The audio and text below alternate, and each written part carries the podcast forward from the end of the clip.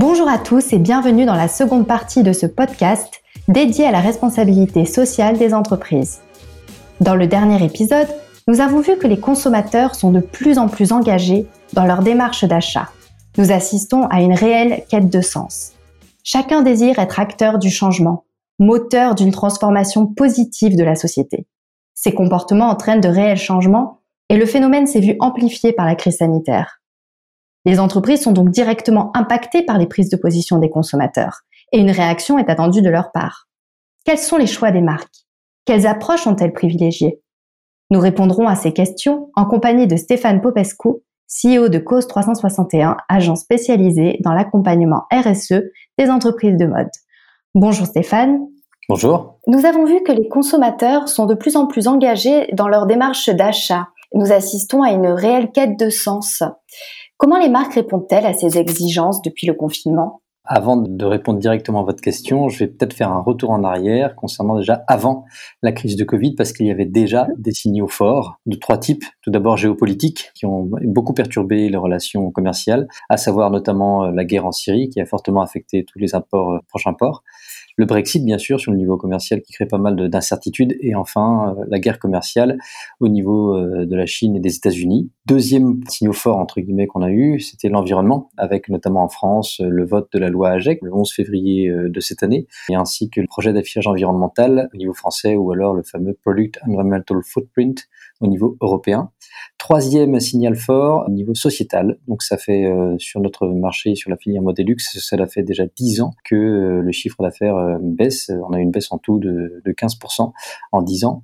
Euh, on assiste aussi à une déconsommation de plus en plus raisonnée. On va appeler de, sobriété responsable, où les consommateurs ne veulent plus acheter euh, n'importe quoi ou n'importe comment, mais ont de plus en plus de demandes sur euh, des produits responsables. Et en même temps, on voit aussi au niveau national et international une montée de l'activisme, type Extinction Rebellion, par exemple avec la Fashion Week, ou alors le mouvement pour les jeunes emmené par Greta.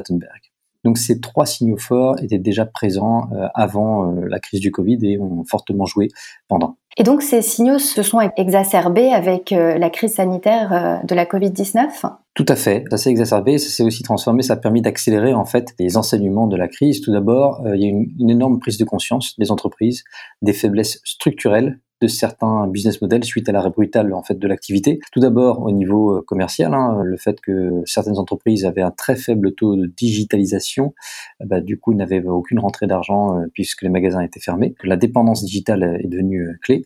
Une prise de conscience aussi sur la dépendance aux approvisionnements asiatiques puisque du jour au lendemain, certains pays ont carrément fermé leurs frontières et donc il y a eu une rupture d'approvisionnement qui était assez brutale. Cette dépendance aussi est problématique dans l'approvisionnement. Euh, on les retrouve aussi euh, dans le partenariat dans la filière. On s'est rendu compte que le niveau de partenariat dans la filière était vraiment faible parce qu'on a vu des annulations assez abusives de commandes auprès des fournisseurs. Ça, c'est pour la partie euh, approvisionnement. Et pour la partie retail, on a assisté en France à des conflits assez importants entre bah, tous les retailers et commerçants et les bailleurs locatifs, notamment le fait de, payer ou pas les bails. Autre point fort de prise de conscience, c'est notamment l'aspect plus structurel, c'est la forte remise en cause du sens au sein des metteurs sur le marché. Alors euh, ça touche euh, plusieurs sujets, mais que ce soit sur le, sens propre de chacune des, marques, la mission on va dire, que ce soit dans le rythme des Fashion Week par exemple, que ce soit sur les, approvisionnements, la répartition du sourcing, avec notamment la poussée du Made in France, et enfin le besoin d'avoir une offre de plus en plus durable.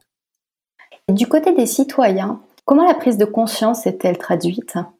Sens, elle s'est traduite de deux façons. Tout d'abord, cette quête de, de, sens, entre guillemets, de réflexion euh, avec leur marque euh, qui s'est de plus en plus développée et qui s'est traduite après dans leurs achats. Donc, on l'a vu notamment en période de, durant le Covid, un fort soutien de la part des citoyens et des consommateurs, du coup, aux marques qui avaient un business model vertueux et qui faisaient des actions vertueuses, enfin, durables.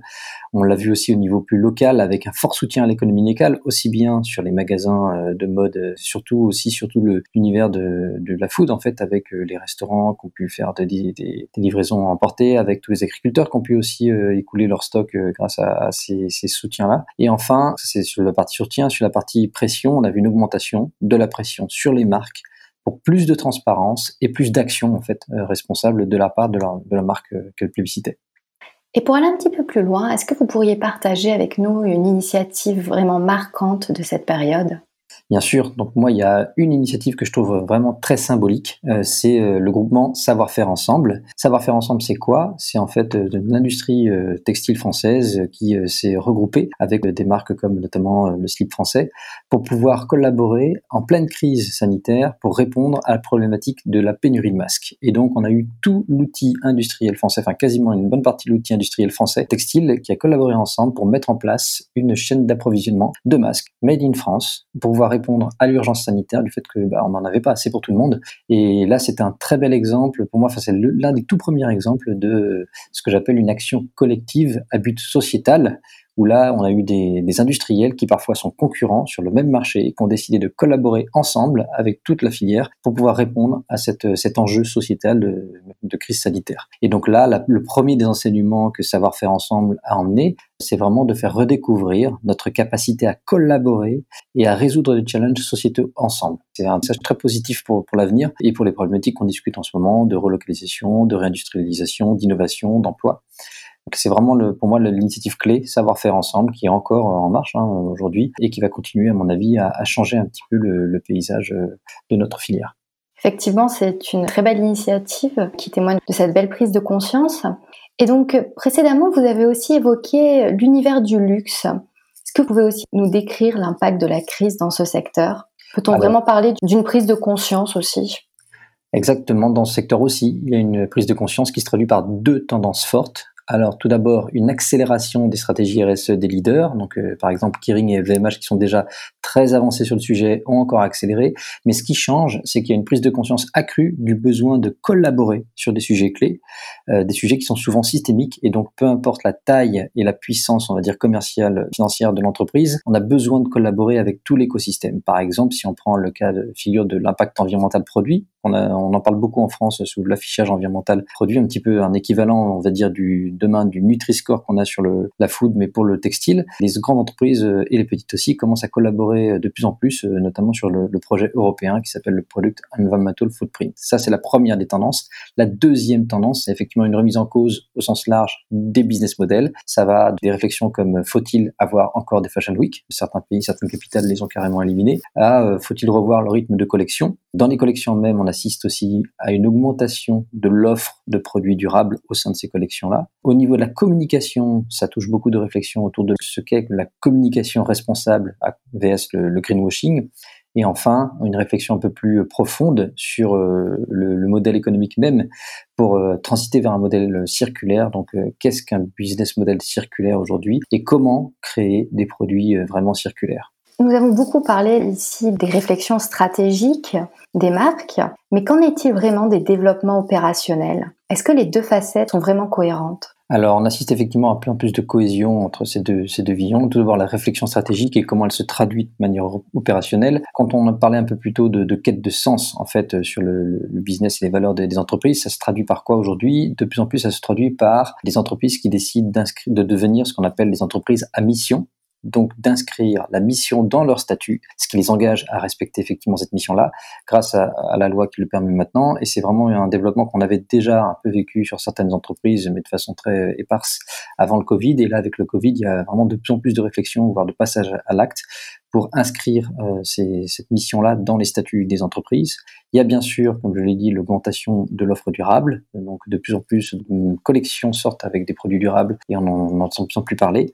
Au niveau des matériaux, il y a aussi pas mal d'innovations, que ce soit sur les matériaux recyclés, de plus en plus de produits recyclés qu'on retrouve effectivement euh, dans la filière Modelux, mais pas que. On le retrouve dans la lunetterie de plus en plus aussi, mais aussi, bah, ne serait-ce que l'eau en bouteille, hein, tout simplement avec, euh, avec Evian et leur dernière bouteille par exemple, recyclée et recyclable. On a aussi innovation sur les matériaux euh, biosourcés. Alors attention euh, aux problématiques de biodégradables derrière, bien sûr. Et aussi sur les matières naturelles où on est de plus en plus euh, à garantir un approvisionnement de, de ressources gérées durablement. D'accord. Quel conseil pourriez-vous donner aux entreprises qui souhaitent elles aussi entamer une démarche durable? Quels sont les dangers et les écueils à éviter? Le plus gros des dangers, c'est de ne pas être très cohérent dans sa mhm. stratégie. Donc il faut d'abord rester cohérent et ensuite agir aussi. Aujourd'hui, il y a beaucoup de discours et, peu d'actions et je pense que le, marché attend vraiment euh, que les entreprises agissent. Donc moi, je, je synthétiserai ce conseil par quatre points clés.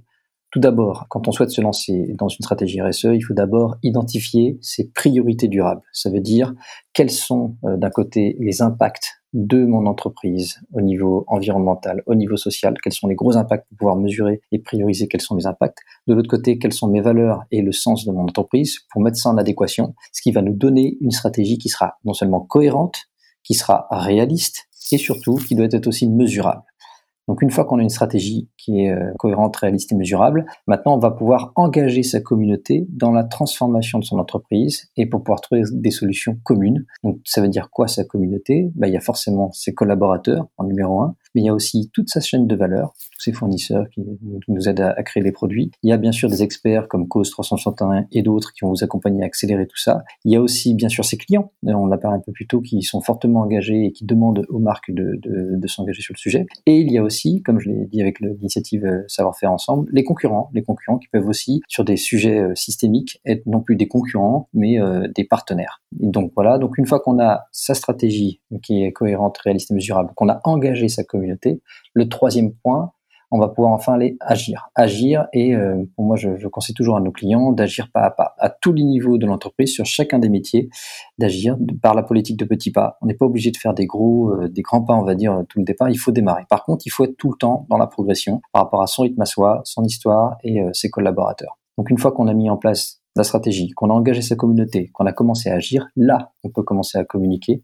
Et je parle bien de communication et non de marketing. Donc communiquer de manière transparente pour expliquer ce qu'on fait, comment est-ce qu'on le fait, clair bien sûr, et euh, vraiment pas dans un objectif marketing dans un premier temps. C'est vraiment deux choses différentes, mais euh, le gros piège qu'on a aujourd'hui, c'est de tomber dans du greenwashing sur des actions qui sont pas forcément euh, très très claires ou très très quantifiables. Donc voilà un petit peu les quatre points clés identifier ses priorités pour en faire une stratégie cohérente, engager sa communauté, agir pas à pas et communiquer de manière transparente, claire et cohérente. Merci beaucoup. C'est vrai que la, transparence est, un point vraiment clé dans ce sujet pour les, entreprises qui ont envie de s'engager dans, de telles démarches. Nous avons vu que l'impact de la crise euh, sanitaire a été euh, fort et, réel pour euh, les prises de conscience des entreprises. Quelles évolutions pouvons-nous espérer à l'avenir? Suite à cette, à cette crise, effectivement, la prise de conscience est bien là. Et euh, on a déjà, à titre personnel, chacun a pris conscience et a, commencé à changer. Et à titre professionnel, les sociétés sont en train, comme on l'a vu, de s'organiser. Donc on est de plus en plus, on va passer d'une ère où les entreprises traduisaient leurs engagements par des initiatives plus ou moins diverses et variées, à une ère où les entreprises vont s'engager sur une stratégie d'impact. Donc, comme on l'a dit, maintenant on est, on est capable de mesurer les impacts, de s'animer sur, sur, des sujets qui sont euh, transversaux. Si on parle de l'environnemental, voilà, on sait qu'on a vu euh, que tous les gouvernements et les organisations internationales se sont objectivés sur une réduction d'impact carbone et des choses comme ça. Aujourd'hui, on a les moyens de pouvoir mesurer tout ça à l'échelle d'une entreprise, voire même bientôt à l'échelle d'un produit. Donc, on est capable de s'engager sur une stratégie d'impact qui va contribuer de manière mesurable à agir sur ces enjeux environnementaux et sociaux, et le tout avec une communication euh, cohérente et transparente. Donc, euh, dans les 5 à 10 prochaines années, c'est vraiment ce à quoi on va euh, assister. Passer d'une stratégie d'initiative, c'est un petit peu ce qu'on a vécu ces, ces 10 dernières années, mais qui n'était pas forcément mesurable et, capitalisable, à une stratégie vraiment d'impact qui va vraiment nous permettre de, bah, de résoudre les challenges qu'on a au niveau international, aussi bien qu'au niveau très local. Merci beaucoup d'avoir pris le temps de partager euh, ces informations et ces conseils aux entreprises aussi qui souhaitent euh, entamer de telles démarches. Alors vous l'avez entendu, prise de conscience environnementale, quête de sens, demande d'utilité, recherche d'une consommation plus raisonnée. Les consommateurs sont aussi des citoyens qui donnent le tempo du changement.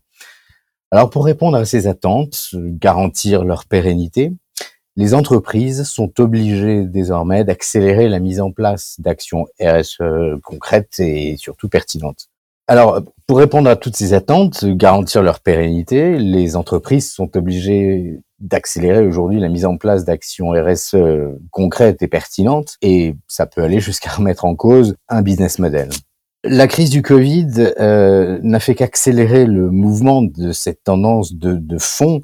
Et euh, c'est vrai que face à des consommateurs de plus en plus exigeants, l'approche transactionnelle ne suffit plus. C'est aujourd'hui les entreprises et les marques ne pourront plus revenir en arrière.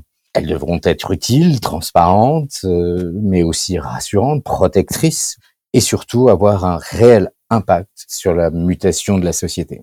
Tous les professionnels de l'optique lunetterie sont concernés, les industriels, créateurs, distributeurs, les opticiens.